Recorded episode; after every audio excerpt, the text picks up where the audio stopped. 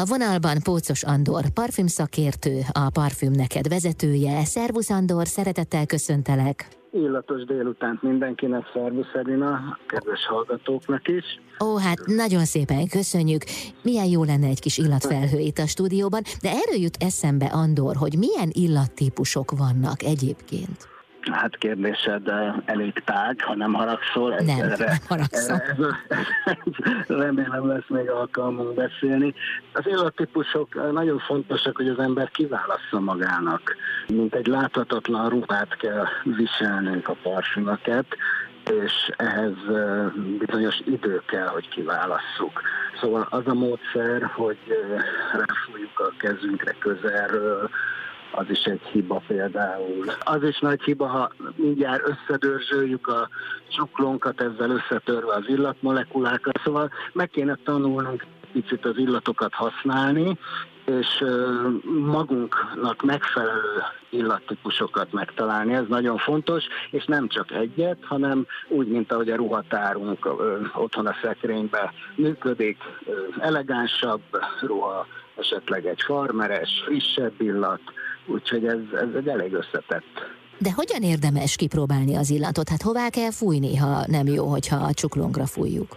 Jó, jó, csak Aha. időt kell hagyni neki. A, a parfüm kibontakozása szerintem olyan, mint egy zenemű, vagy mint egy tánc. Ugye a, a fejjegyek, a szívjegyek, az alapjegyek, ezeknek mind időre van szükségük ahhoz, hogy, hogy ö, teljesen kibontakozzanak. Van, hogy fél óra múlva adja ki a, a parfüm magát, azt a csodálatos tartalmát, mint például egy, egy pézsma és egy rózsa óderes harmóniája, vagy például nem is tudtad talán, hogy 2022 a rózsa éve. Rózsa? Úgyhogy így van, így van, nagyon népszerű.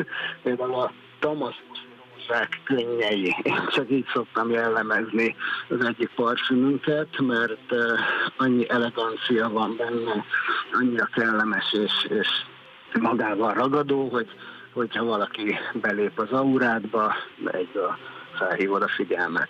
Tehát olyan illat önmagában, hogy rózsa illat, ilyen nem nagyon van, hanem nyilván ezt kiegészítik más egyéb illatokkal, amelyekről nekünk nem feltétlenül kell tudni, hiszen a végeredmény számít ez, abszol- ez, ez egy csodálatos felhasználói gondolatsor volt, és nem is kell többet tudni róla szerintem, de akit érdekel, nagyon szívesen segítünk. Áruld el, hogy ha az ember mondjuk különböző megjelenéseihez, programjaihoz más-más illatot használ, akkor ennek függvényében azért lehet egy saját illata, amit úgy érez, hogy az övé?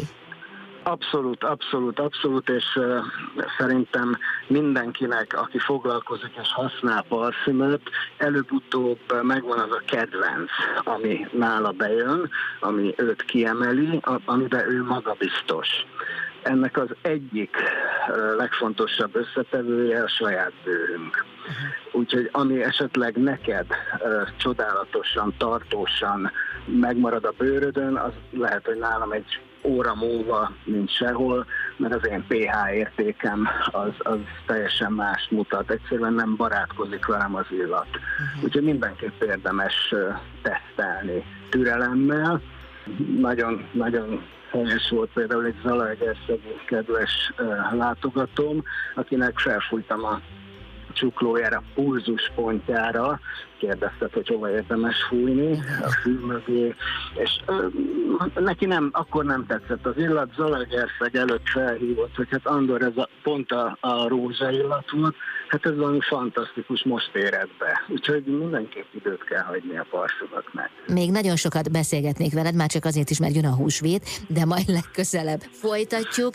Köszönöm szépen, Andor. Megtiszteltél, nagyon szépen köszönöm a hívást. Ócos Andor, parfümszakértő, a Parfüm Neked vezetője volt a vendégem itt az Intermedzóban.